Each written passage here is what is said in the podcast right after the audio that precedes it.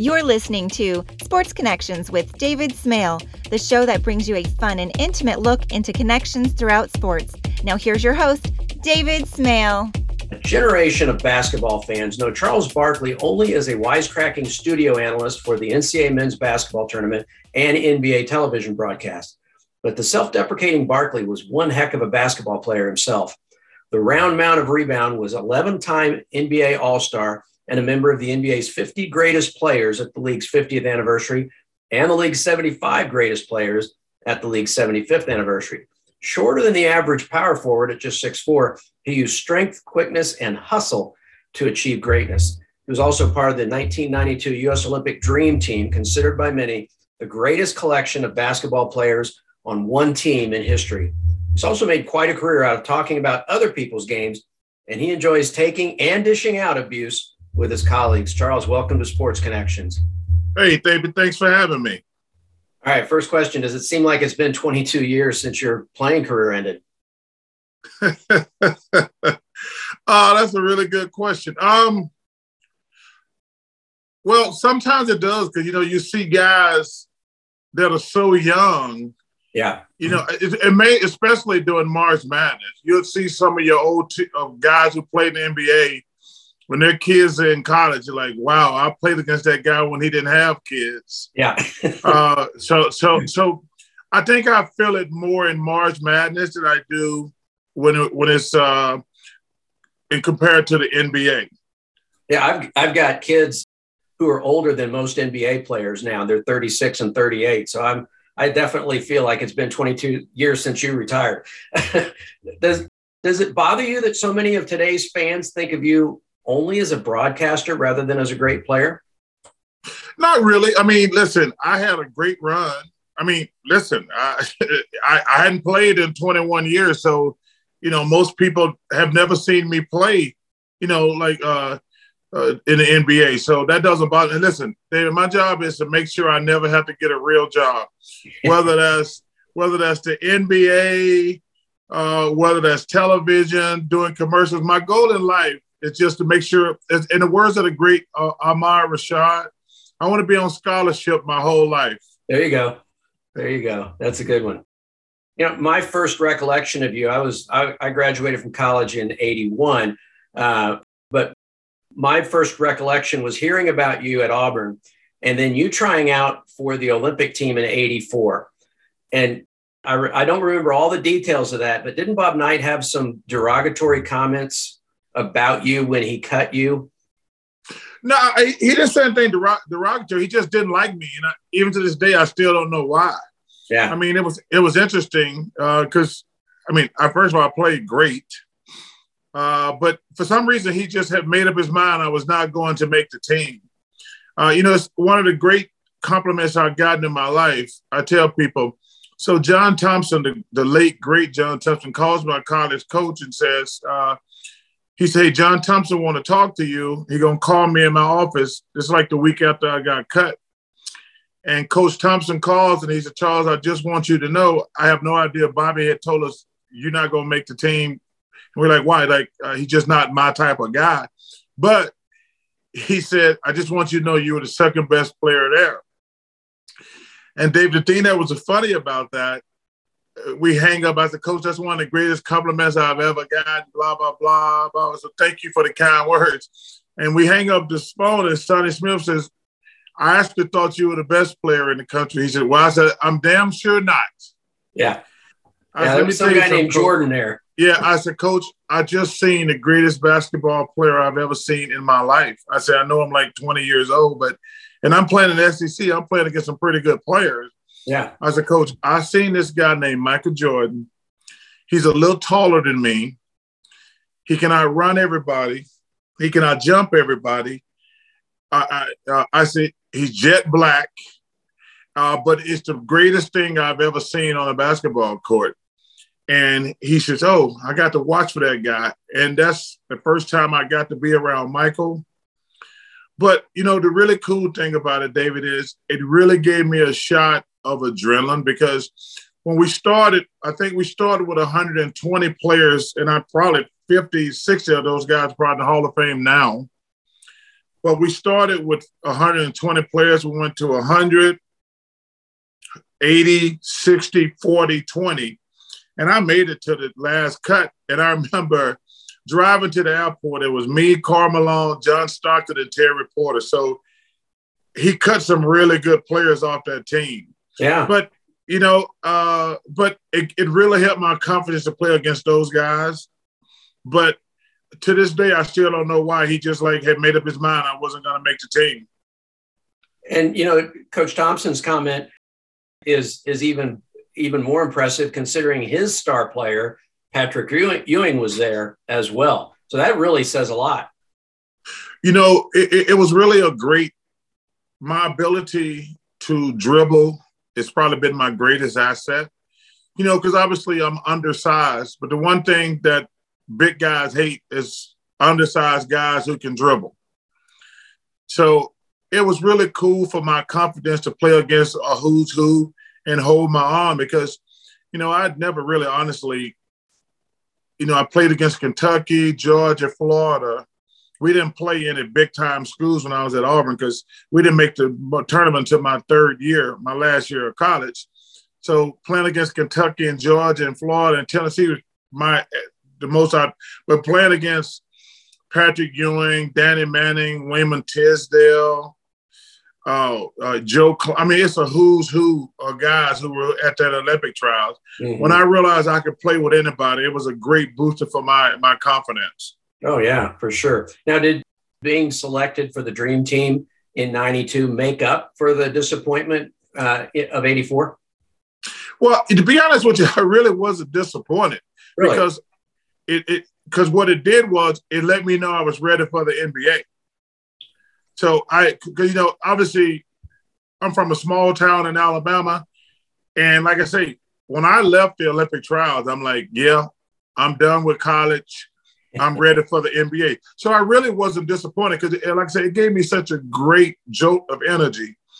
But to get back to your question, being selected to the Dream Team was really one of the coolest. The Olympics are the greatest sport event in the world.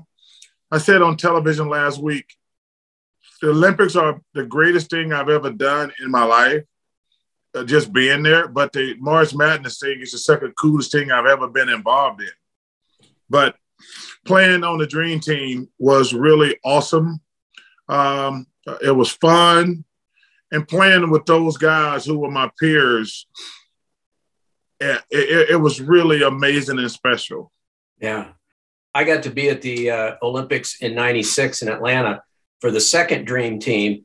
And the thing that I remember the most, I, I worked for the Atlanta committee. And so my I was basically covering basketball games. I, I got to write game stories for 42 games in 16 days and loved every minute of it. Uh, but the thing that sticks in my mind the most is as the American flag went up, a whole bunch of crusty sports writers who aren't supposed to show any emotion and aren't, you know, aren't supposed to be patriotic or any of these things. As that flag went up and the national anthem played, a whole bunch of guys got dust in their eyes because they were wiping their eyes. And it must have just been all the dust in the Georgia Dome because it was such an emotional thing. What do you remember about the the flag being raised? Was that an emotional thing for you? Well, in 92 and 96, I was blessed to play uh, in both Olympics. I tell you, when they're playing your national anthem, it is one of the most surreal feelings because we, I think Americans, we're the least patriotic people in the world. Really? Oh, yeah. I mean, man, these other dudes, they love their country so much. I mean, their fans, they don't really care who's winning or losing. They all got flags. They all got their faces painted. I mean, man, they really love their country. And that's why I say everybody should go to the Olympics one time in their life mm-hmm. because, you know, te- television really doesn't do it justice. But when you actually go to the Olympics and you're walking around and everybody's got a flag on, everybody's face is painted, and I think they want to win, obviously, but I think they just it's an honor and a privilege to represent their country. Yeah, yeah. And us being in that environment, I was like, wow, representing the United States is even better than I thought it was going to be. Yeah. So to, to answer your question, it, it, it, it, does feel good when they're playing the national anthem. It was pretty special both times. You know, we watch, my wife and I watch the Olympics. Doesn't matter if it's winter, summer, doesn't matter if it's a sport I've ever seen before or will ever watch again. Watching the medal ceremony is the, is really cool, and especially when it's in American. They always show it, the Americans winning it. And one one time, this guy who looked like he was really rough and, and rugged and all. He's crying while the while the, the anthem's being played. My wife said, "Isn't that strange?" I said, "I'll tell you what. If I ever won an Olympic medal, I would not be able to sing a word because." you know. I'd be crying all the way through it. It's a, it is a cool feeling uh, for sure. It, it, well, it was not only is a cool feeling, like when you spend time with other athletes, just getting to the Olympics is like, and they ain't got no chance of winning a medal. Yeah. But getting to the Olympics is the highlight of their life. Yeah. I mean, winning one obviously is on a whole nother level. Yeah. But when you spend time, they're like, and you're like, wow, this dude ain't got no chance of winning, but he has so much pride representing his country. Yeah. Yeah. And you're like, wow, this is unbelievable. This guy just like, no, you don't understand. Me representing my country getting to the Olympics it's the highlight of my life. Uh, yeah. know, and, and like I say, and a bunch of those guys, like they they're so big in their country, and they don't even win a medal, but just getting to the Olympics and uh, it, it, was the coolest thing. Uh, that and the opening ceremonies. Yeah. When you talk about the rate that the national anthem, the, the, first of all, you got no idea how many countries there are until you walk to the Olympics.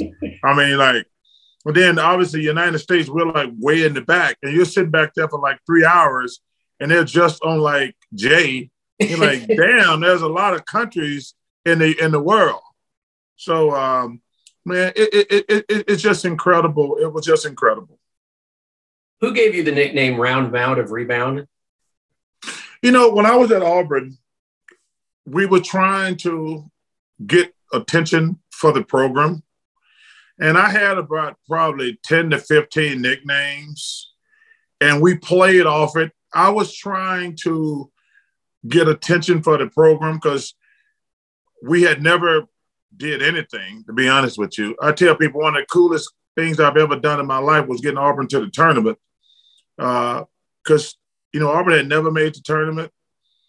And when I got there, it was a, a, a tough program. And getting us to March Madness is one of the coolest accomplishments of my life. But when I first got to Auburn and started having success, we were doing anything to recruit.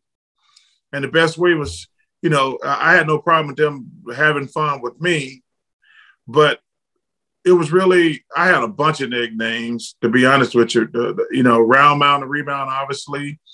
Um, the Wide Load from Leeds, the Crisco Kid. man, I had a bunch of them, and that one stuck because I was leading the SEC in rebounding. You know, I was in college for three years, and I led the SEC in rebounding every year. Mm-hmm.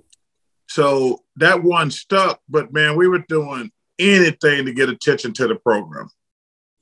I talked about it in the intro. Your playing career, both in college and the pros, belied the fact that you were shorter and more stout than most guys who played your position. How were you able to do so many great things despite being only six four? Well, I was really just trying to. I hit a lot of people because one thing about tall guys, if you hit them, they're not able to jump. So I'm out there banging, banging, banging. I had great explosiveness around the basket. Uh, a rebounder was my thing, but uh, the main thing is I want to be as physical as possible because when you're playing against people bigger than you, you have to hit them. I mean, I don't mean punch them or anything like that, but you have to get uh, on their body because yeah. guys can't jump when you land all over them.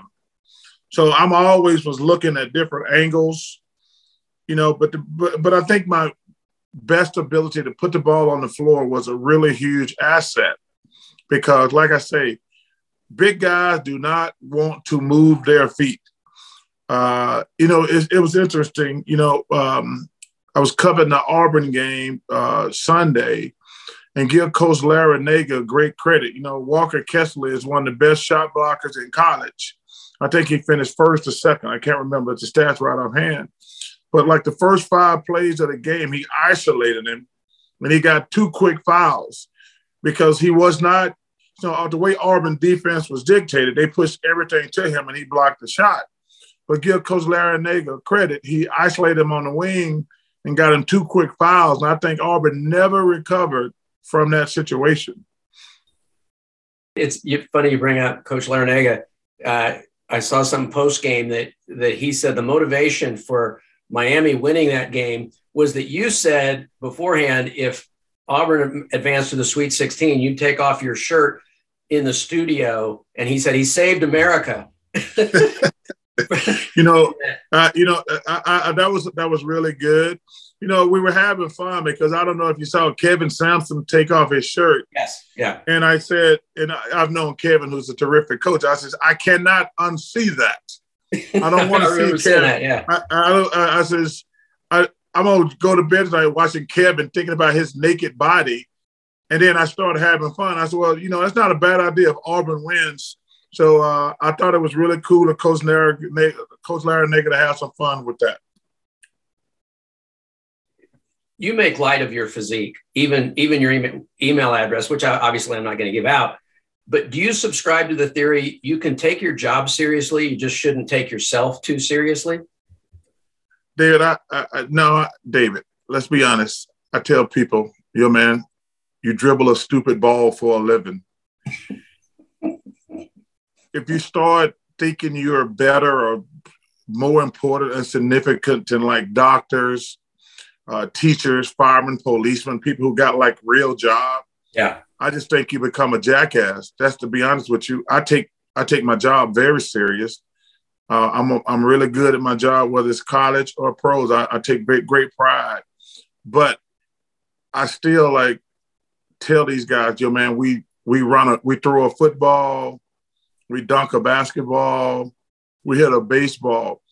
When you start thinking like I'm really, really important and significant, you really need to have a check check yourself. Yeah. I mean, because that's what I did. I dribbled a stupid basketball for a living, made millions of dollars. That's it. Uh, I'm not like I say, I'm not like a teacher, a fireman, a policeman, or somebody like that. Obviously, we see now the essential workers who are amazing during this pandemic, but I've always known that. Yeah. But like, yo, man, uh, I think my grandmother, the greatest person in my life, would just smack me side the head. She's like, "You dude, you know you dribble a basketball, right? Uh, don't start taking yourself that serious." So I never have. I was great at basketball. I loved playing basketball, but like it still was just basketball. Now, you were the central figure on some really, really good teams even even though you never won an NCAA or NBA title, what's your proudest accomplishment as a player? Is it getting Auburn to the tournament? Is it being on the Olympic team, two different Olympic teams? What's your proudest accomplishment? Well, I'm I'm proud of the fact, two little known facts. My high school was always great, but they could never get to the state tournament. And we got our heart broken, like my, not me, but like my hometown. I'm from a small town of a couple thousand people. We could never get over the hump going to the state tournament. And I finally got us there. And it was one of the coolest things ever for my city. I think the second thing is when I got to Auburn, a funny story. So I'm trying to decide where to go to college, and I'm really close to my mother and grandmother. So I'm gonna stay close by. Well, no, number one, no big schools were recruiting me because I was a six foot power forward. So I'm gonna stay close to home. So it's UAB, which is about 20 minutes from my house. Tuscaloosa, Alabama, is about an hour and 15 minutes, and Auburn's like two hours. So I go visit UAB. I go visit Alabama. So Alabama and UAB, uh, what's really ironic, they both make it to the Sweet 16, and they have everybody coming back. And actually, Alabama signed the best big man in the country, a guy named Bobby Lee Hurt. So then I was like, wow, I'm probably not going to get to play for a while. So then I go visit Auburn. And I go down there, and Auburn's lost like 12 games in a row. They suck. and I was sitting with the coach watching, and I said, Coach, you got a pen? He said, Oh, you think you're good enough? You're going to start signing autographs already. I said, No, no, no, no. I'm going to sign my scholarship right now because you got a bunch of bombs out here, and I know I can play at Auburn. I says, These dudes are trash. I can play at Auburn right now. I called my grandma. Hey, we're coming to school here. She said, Boy, if you sign anything down there, I'm to kill you. and I said, Okay but I made up my mind and uh, I signed with Auburn right after that. It was one of the best decisions of my life. And so I lost like three games in high school. So I wasn't used to win, losing. So every time we lost, David, I cried, you mm. know, back then. And it happened to be in a state tournament both years, one for the championship and one uh, for the in the semifinals. So my first year at Auburn, you know, you play the cupcakes the first half of the season. We're like eight, nine, and zero, oh. and um, we finally lose a game. And I started crying. I remember sitting, one of the guys, I think his name was Alvin Mumford, like, "What are you crying about?" I said, "We lost." Blah blah blah. He says, "We never win here." And I said, "What?" He mm. said, "We never win here. You don't cry every time we lose." And I remember going back to my dorm, and I was pissed. And I remember telling the guys the next day, hey man, this shit stops here. This is it. I'm not having that around here anymore. We're going to compete. We're going to win. I'm not having that around here. If you don't want to be here, leave. Just leave. And you're I said, we're not. I'm a freshman. And I said, if you guys don't want to win, I don't want you here. And from that day forward, we really started competing. My first year, I think we were 500. My next year, we were like 18 and 14, and we thought we had an outside chance to get into the NIT. And then my junior year, we made it to the SEC championship game and went into March Madness. And that's really two of my great accomplishments in my life. As far as the NBA, I think for 16, I played for 16 years. I think my consistency over that time, I didn't have any peaks and valleys. Mm-hmm. That really makes me feel good about what I accomplished because, you know, we have a lot of guys who get money and don't play again until they're a free agent again. Uh, one of the reasons we started shortening contracts in the NBA, guys would only play like the last year of their contract and get a big deal and uh, we put an end to that, obviously. But the ability to be consistent. I didn't. My last two years were not great, but for 14 years, I really played high level basketball. So that makes me feel good about my career. I, I was bringing up some teams.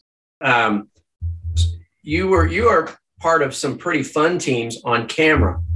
Uh, you team with Kenny the Jet Smith and my buddy Clark Kellogg, uh, among others, on college basketball shows. You're with Kenny and Shaq uh, for NBA broadcasts. And the one I want to talk about, Samuel L. Jackson and Spike Lee with Capital One. I'm not going to ask you your favorite teammates, but what do you enjoy most about each group?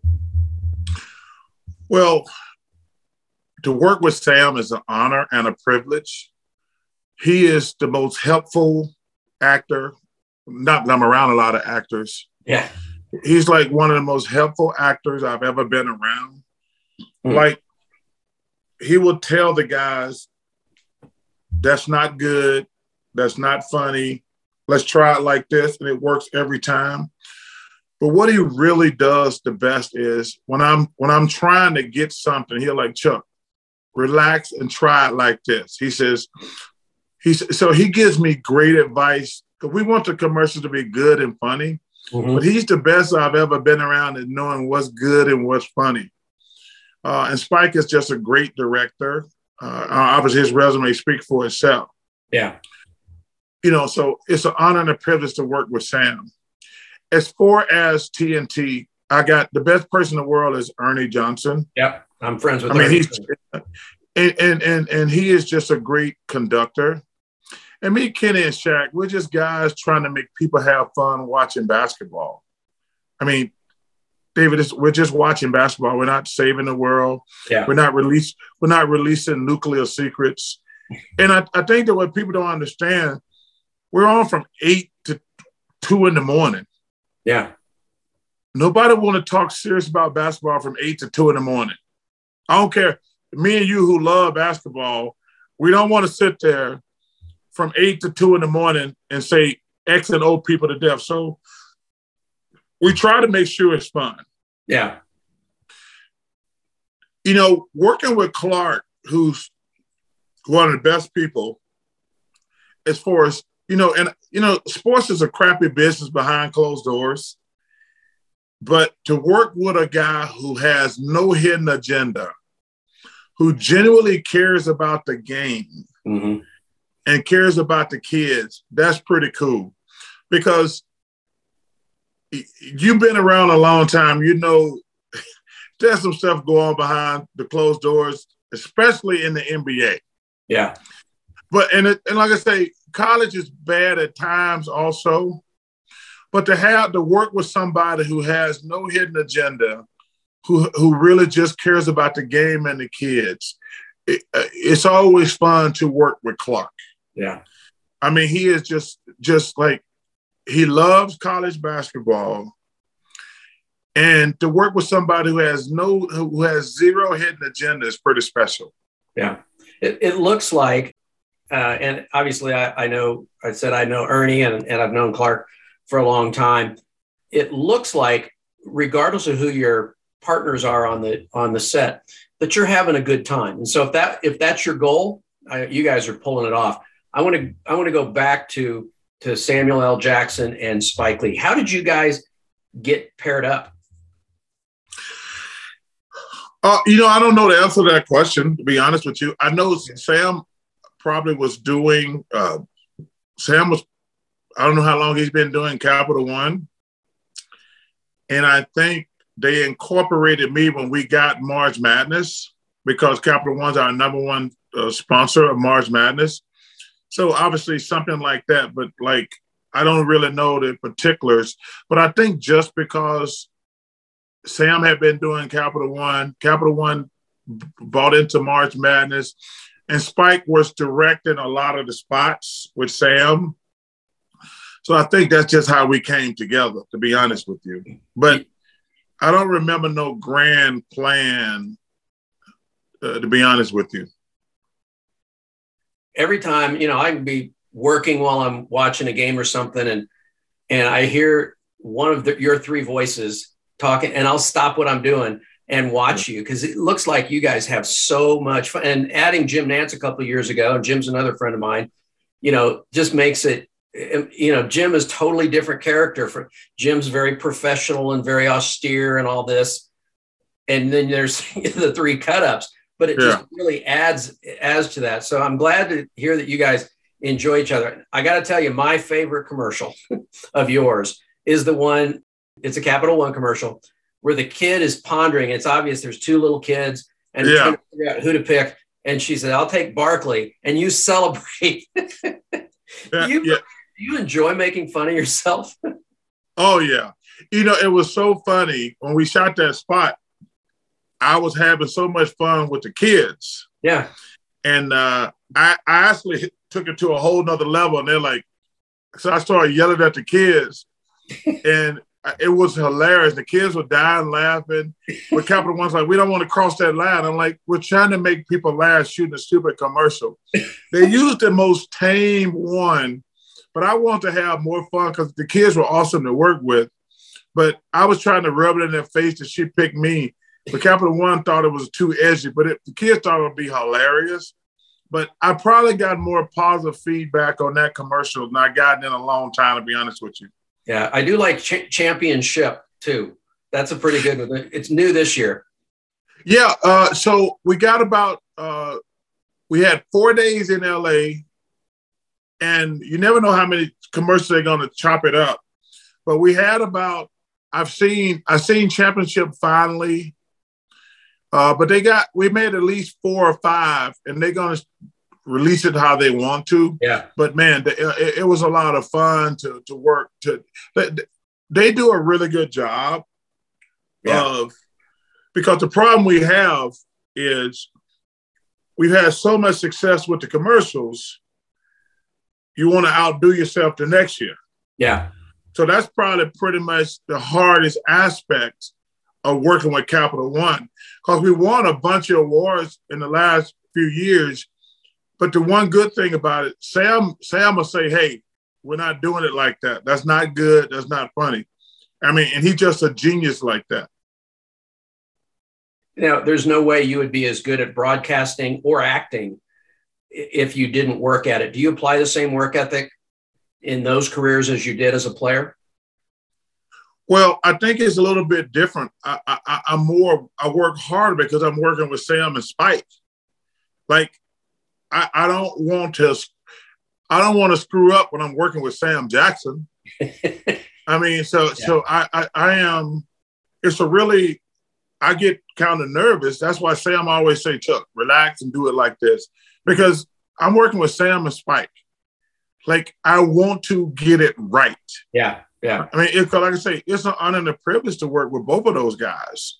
So I really feel intense pressure when I'm working with them, to be honest with you. But they make it so comfortable, but I still want to get it right. Yeah. Yeah. Basketball, it came naturally to you. And so you're just, you know, when you're playing against the best competition, you're just picking up what comes naturally. And with acting, you're working. I mean, is that a good way of, of summarizing it? Oh, no question. Like trying to remember when I'm supposed to speak and uh, let them finish their line. Don't step on their lines. Yeah. And then they're like, and then you know the the, the pro and and the, the thing about commercials is like they're so time time conscious. Like it has to be when they say it's a 30 second spot, it has to be exactly 27 seconds. Yeah. And you keep doing it over and over. You say, well, why does it got to be 27 seconds? Because we need time to show three seconds of capital one. And like now you're trying to speed up or now you're trying to slow down, then your brain is all over the place. Uh, but that's but that's why you're there. I mean, you're there eight to ten hours a day easily, but but you still just want to get it right. Last last question before we wrap things up are you still thinking about a career in politics? I know at one point late in your NBA career, you were talking about uh, running for politics. Did it, did you even have aspirations of being president? No, governor of Alabama. Governor, okay. Yeah. Uh, you know, David, I realized that both of these parties are full of crap. and we, the American people, are just fools in a pawn game. And I was like, I thought I could really make a difference, but then I realized that both parties are awful. And I just turned 59 uh, a couple uh, a couple weeks ago, and the notion that I want to go to work every day and play mind games with people's lives, which is what they do. Mm-hmm. Uh, they play mind games with people's life, and I that that's really unfortunate and sad. And I'm like, yeah, I'm too old to go to work and argue and fight every day.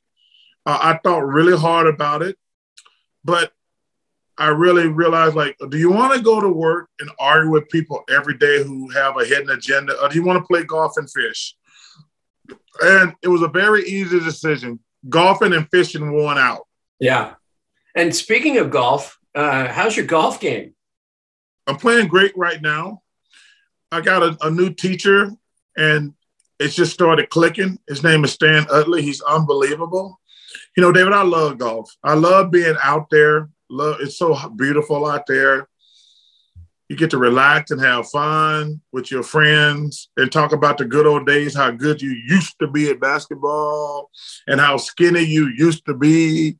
A bunch of old, I mean, that's what I mean, that's what it is. Like I tell people this when you're an old jock, your body hurts, everything you, you, get up to go to the bathroom 27 times a night so you know so all you can do is go out and play golf and talk about the good old days. Yeah. So I, I love being out there.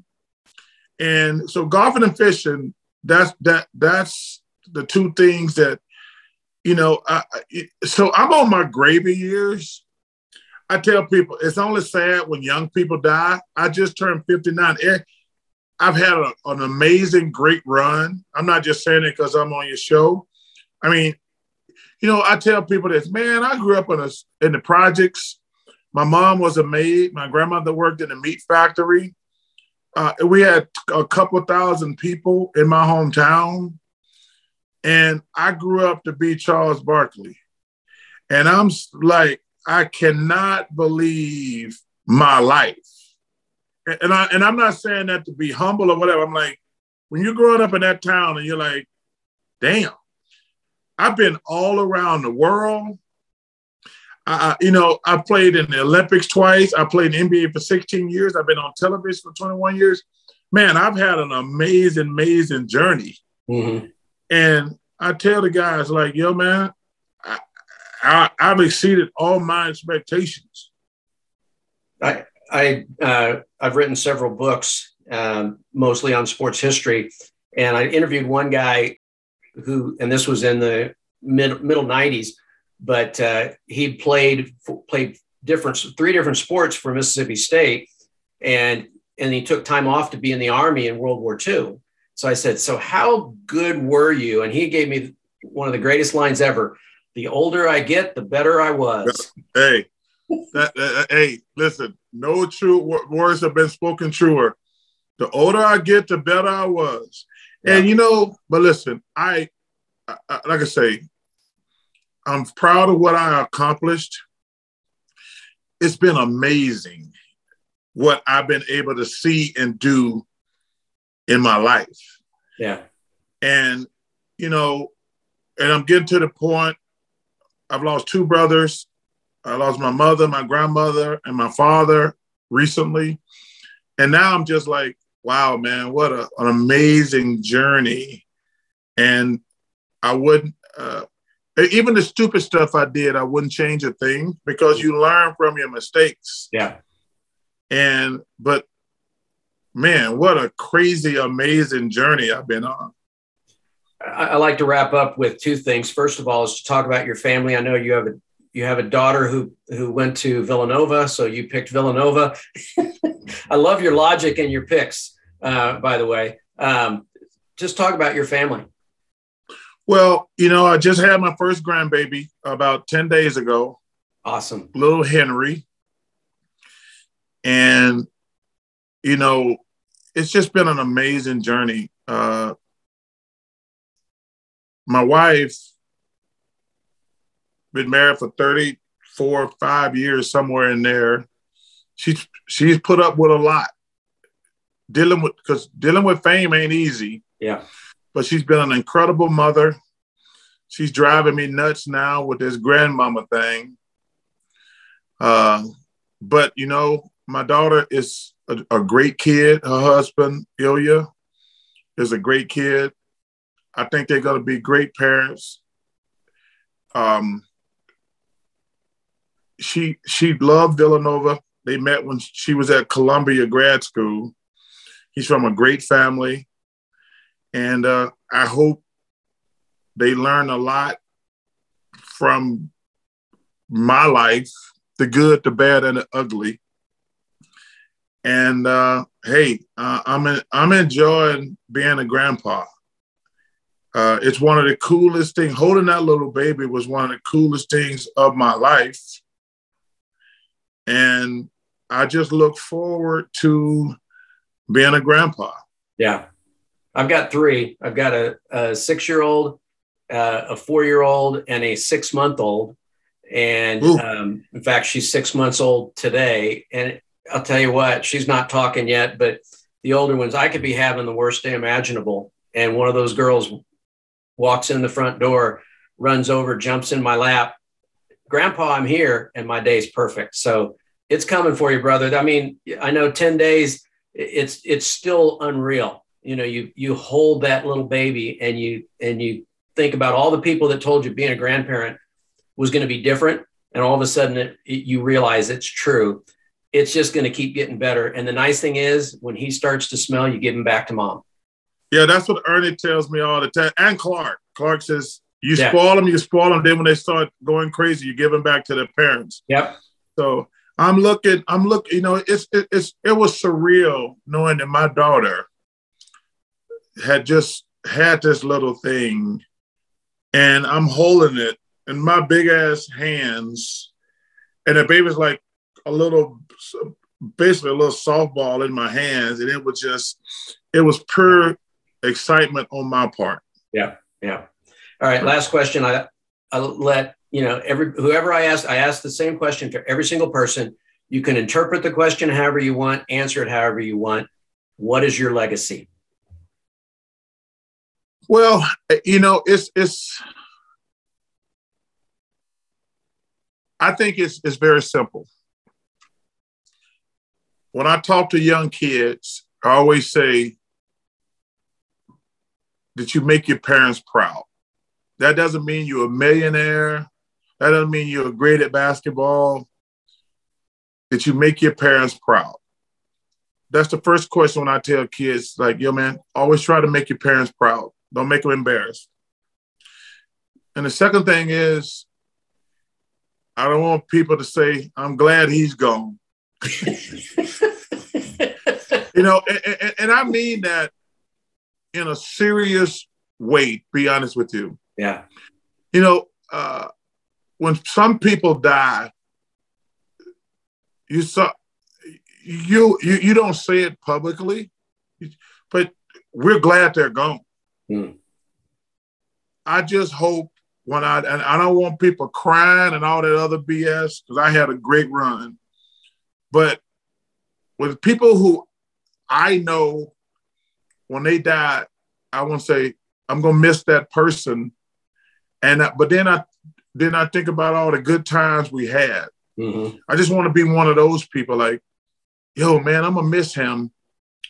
I'm sad he's gone, and that's it. Like yeah. all the, I always tell people all the other stuff.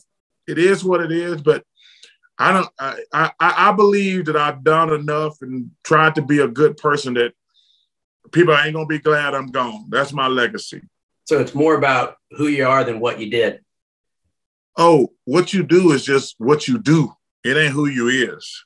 You know, because that's a great question because I always laugh when people talk about I never won the championship. I says, First of all, I didn't realize it was an individual thing. Yeah. You know, just because some jackasses on television making money now, talking about, well, he's never won, he's never won. They do it, they're making a great living now. Which, wait a minute, you never even played, but you're on TV making millions of dollars talking about who wins, who lose. So that always makes me laugh. But I tell, man, basketball is what you do. It ain't who you are. Right. For people to expect me, which makes me laugh, if people want out of all the stuff I've done my life, if some people feel like me not winning a particular basketball game clouds everything that I've accomplished in my life, they're crazy. Yeah. Yeah. I mean, they're flat because just because guys on television making a good living now talk about, I'm like, yo, man, basketball ain't no individual sport. You know, I, I like it's a team game. Yeah. So I never overreact, but but people who want me to feel bad because I didn't win a particular basketball game, they're crazy. Yeah. Yeah. Yeah. Well, my friend, it it was good to connect with you. I enjoyed this time very much, and uh, one of these days when Kansas City gets an NBA team, we'll we'll uh, take you out for some good Kansas City barbecue. You know what's so funny about that? I think uh, I'm, I'm positive actually. The only time I've been to Kansas City was the Kings last year in Kansas City. Yep, 1984. I think that was that's the only time I've ever been to Kansas City. Well, we'll have to change that. And I and the thing with Kansas City is you can go to a different barbecue restaurant every single night and run out of the year before you run out of barbecue restaurants. So, well, well David, you, you let your mouth write a check your ass can't cash because I'm from Alabama. So I know good barbecue. So you can take me to all those places, but the barbecue better be good. Because I be, being from Alabama, I know good barbecue. And if you take me to a barbecue place ain't no good, we're gonna have an issue. Okay. let's let's uh let's figure out a way to do that. and Let's see if we can get an issue. But no, it, hey, it's all what, good. Hey, hey, listen, I tell you what, I hopefully we'll get to meet in person. I want to thank you for having me and you be safe and take care of yourself. Thanks for listening to Sports Connections with David Smale. Make sure to subscribe, follow, and rate the show from your favorite podcast platform.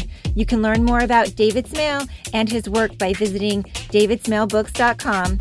Don't forget to join us weekly for new episodes. Until next time.